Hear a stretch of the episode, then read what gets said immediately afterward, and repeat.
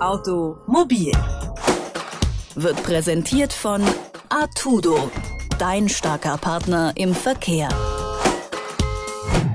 Kurz einkaufen gehen, kurz etwas besorgen und dafür kurz einen Parkplatz suchen. Hm. Parkplatz, oh je. Und genau darum geht es in der heutigen Folge von Automobil, dem Mobilitätspodcast von Detektor FM. Und mein Name ist Valerie Zöllner.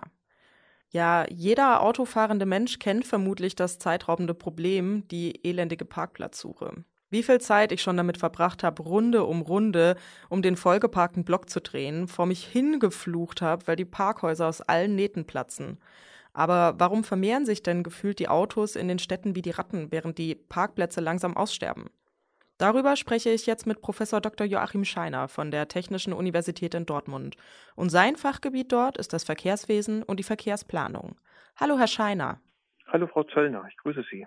Herr Scheiner, die Städte, die werden ja immer größer, die Zahl der Autos in den Städten, die steigt an und ich, ja, ich finde dann keinen Parkplatz. Warum ist denn die Parkplatzsuche in Großstädten so ein Nadel im Heuhaufenspiel? Zunächst mal mag es vielleicht überraschend anmuten, dass Parkplätze tatsächlich immer knapper werden, denn wir reden in der Verkehrsforschung schon seit über zehn Jahren von dem Phänomen des sogenannten Peak Travel und Peak Car, so als hätte also das Autofahren seinen Höhepunkt erreicht und würde nicht mehr zunehmen. Tatsächlich nimmt die Nutzung des privaten Autos tatsächlich nicht mehr zu, ähm, aber die Zahl der Autos nimmt weiter zu und zwar ziemlich deutlich. Also wir reden über eine Größenordnung von ähm, plus zehn Prozent an Fahrzeugen im Straßenraum in einem Zeitraum von fünf bis zehn Jahren. Mhm. Parkraum mhm. wird immer knapper. Woran liegt das denn? Naja, es handelt sich natürlich weiterhin um ein Wohlstandsphänomen. Ne? Die Leute ähm, haben zunehmenden Wohlstand und geben das Geld aus. Und wo wir früher eben Paare hatten, Ehepaare oder auch nicht verheiratete Paare, die sich ein Auto geteilt haben, haben sie heute selbst ähm, bei Rentnerhaushalten häufig zwei Autos für die zwei äh, Partner. Dann zum Beispiel den größeren Wagen für die Urlaubsreisen und für den Mann und den kleinen Wagen zusätzlich für die Frau für die kleinen Einkäufe zwischendurch. Und das braucht natürlich Platz. Ja, der Berliner Mobilitätsforscher Andreas Knie, der sagt, dass wir Parkplätze im Prinzip einfach teurer machen müssten, damit weniger Menschen mit dem Auto in die Stadt fahren. Könnte das denn die Lösung sein? Ähm, die Preisgestaltung für das Parken ist tatsächlich ein ungelöstes Problem in der Verkehrsplanung und der Verkehrswirtschaft. Man muss hier einfach sehen, dass kostenfreie Parkplätze oder Parkplätze im öffentlichen Raum, die sehr, sehr preiswert sind, im Grunde wirtschaftlich so etwas sind wie eine Fehlallokation von öffentlichem Land, also im Grunde eine indirekte Subvention. Das nehmen wir als gegeben hin und es ist auch weitgehend akzeptiert in weiten Teilen der Bevölkerung, dass man erwartet, dass ein, ein Parkplatz im öffentlichen Raum kostenfrei oder zu sehr geringen Preisen zur Verfügung stehen. Aber man muss einfach mal sehen, man würde sich vorstellen, man hätte eine Familie und die bekommt ein Kind und würde jetzt äh, verlangen, dass sie von der Kommune kostenlos Raum für ein Kinderzimmer zur Verfügung gestellt bekommt. Oder ich schaffe mir einen Hund an und erwarte von der Kommune, dass er mir Platz für eine Hundehütte gibt. Völlig absurd. Ja, was mhm. mein Auto kann ich das erwarten oder zumindest mal ist es in weiten Teilen akzeptiert. Also die Preisgestaltung ist hier wichtig. Ja, wir müssen mehr Geld für das Parken verlangen, weil wir eben im Grunde genommen öffentliche Flächen zu nicht marktwirtschaftlichen Preisen, zu preiswert zur Verfügung stellen. Mhm. Und was wäre denn auch eine funktionierende Alternative? Also anstatt jetzt irgendwie zum Beispiel das Parken teurer zu machen, was gibt es denn noch? Naja, ähm, wir haben natürlich Instrumente wie beispielsweise das Bewohnerparken, wo Sie also ähm, Leuten, die in einer bestimmten ähm, Gegend, einem bestimmten Stadtviertel wohnen, eine Berechtigung ähm, verschaffen, eine Art Lizenz zum Parken. Das ist aber auch mit Kosten verbunden. Allerdings bisher relativ geringen Kosten. Das liegt an der Gebührenordnung des Bundes ähm, dass die Kommune hier nur in der Größenordnung von etwa 30 Euro pro Jahr verlangen darf. Das mhm. ist natürlich auch sehr wenig, ja, also 2,50 Euro pro Monat ungefähr.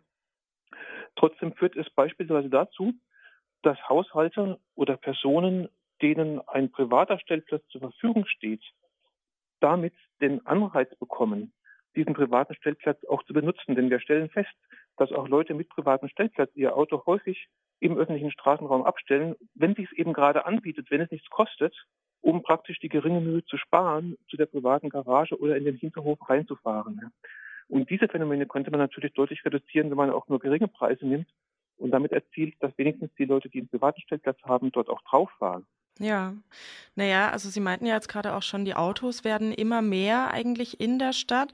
Ähm, was halten Sie von Ja, Sachen wie Carsharing, wird das kommen? Oder, also ich meine, ich hatte ein Interview mit dem Professor Herrn Möser der Uni Karlsruhe und der meinte, dass das sich einfach nicht durchsetzen wird. Wie sehen Sie das? Naja, Carsharing ähm, ist ein Phänomen, was schon kommt gegenwärtig und seit ungefähr 10, 15, 20 Jahren auch deutlich zugenommen hat.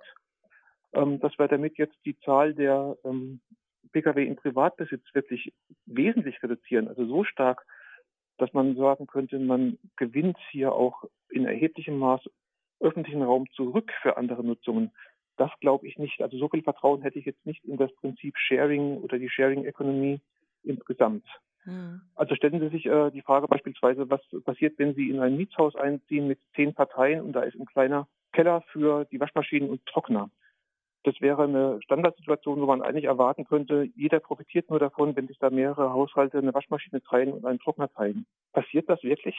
Ich glaube nicht in einem relevanten Ausmaß. Und so wird es beim Auto auch sein, dass die Vorteile, die man hat, dadurch, dass man praktisch unbegrenzt jederzeit und zu jedem Zweck auf das eigene Auto zurückgreifen kann ohne sich dafür irgendeine Mühe zu geben, dass das so unschlagbar ist, dass Carsharing weiter ein, sagen wir mal, nicht ein Randphänomen bleibt, aber auch keine Massenerscheinung wird.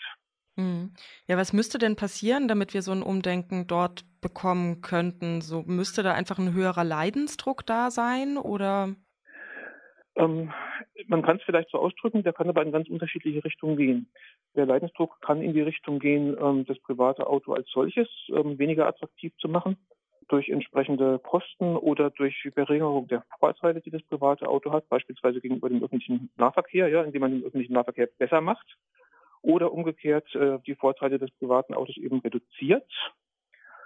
Ähm, das kann auch in die Richtung gehen, dass man versucht, die Vorteile kleinerer Autos gegenüber größeren Autos zu verstärken. Ich sage Ihnen mal ein praktisches Beispiel. In, in Japan gibt es Stellplätze, die sind nicht groß genug für jeden Pkw, die reichen nur für kleine Autos. Wenn Sie also ein kleines Auto haben, dann haben Sie eine größere Chance, einen Parkplatz zu finden, als wenn Sie ein großes Auto fahren. Mhm. Das wäre auch schon etwas, womit man zumindest mal ähm, in die Richtung versuchen könnte, ähm, den Besitz von mehr stadtverträglichen Pkw, kleineren Pkw, langsameren Pkw Pkw mit geringerer Motorstärke ähm, attraktiver zu machen gegenüber der Tendenz, die wir ja haben zu immer größeren, immer breiteren, immer motorstärkeren, immer schnelleren Autos. Naja, also wenn wir uns das Ganze dann mal äh, von außen betrachtet ansehen, dann liegt das gar nicht irgendwie so viel an der Stadt selbst, dass es so wenig Parkplätze gibt, sondern eigentlich an den Menschen, die, ja, ich sag mal, ihre Freiheit des eigenen Autos nicht aufgeben wollen. Das steht natürlich im Zentrum, ja, Sie haben da recht. Aber trotzdem ist es natürlich so, dass eine Kommune und auch der Bund Möglichkeiten haben, ähm, durch das Setzen von Rahmenbedingungen ähm, auf diese Freiheiten einzuwirken und sie in gewissem Maße auch ähm, in Schranken zu halten. Das ist ja etwas, was wir beispielsweise auch akzeptieren, wenn es um die Freiheit der Wohnstandortwahl geht. Ja, jeder kann ähm, hinziehen, wo er möchte und wohnen, wo er möchte. Aber das gilt eben nicht unbeschränkt. Ich kann nicht, weil mir meine Nachbarn auf die Nerven gehen, mir ein Grundstück im Wald kaufen und im Wald bauen. Das ist nicht erlaubt und das würde auch nicht genehmigt werden. Im Bereich der Mobilität haben wir aber demgegenüber eben eine Freiheit, die, die unglaublich groß geworden ist ähm, durch den Wohlstand, den wir uns erwirtschaftet haben und wo ähm, die Bereitschaft, hier auch Einschränkungen hinzunehmen, eben vergleichsweise gering sind, obwohl mittlerweile ja im Grunde genommen es allgemein gut geworden ist zu wissen, ähm, dass wir eine andere Art von Verkehr brauchen im Hinblick auf ähm, den anstehenden Klimawandel oder den schon begonnenen Klimawandel, im Hinblick auf äh, Flächenverbrauch, im Hinblick auf Umweltschutz und so weiter. Ja, Parkplätze in Großstädten und wie hier die Zukunft aussehen wird, darüber habe ich mit Joachim Scheiner von der Technischen Universität in Dortmund gesprochen. Vielen Dank für das Gespräch. Vielen Dank ebenfalls, Frau Zöllner. Wiederhören. Immer mehr Menschen ziehen in Großstädte, wie zum Beispiel Berlin, Leipzig oder Frankfurt. Und die Parkplätze dort werden knapp. Ob nun teurere Parkplätze wirklich die Lösung sind, ist fraglich. Vor allem aber braucht es ein Umdenken in der Mobilität. Möglichkeiten wie zum Beispiel Carsharing müssen aktiv genutzt werden.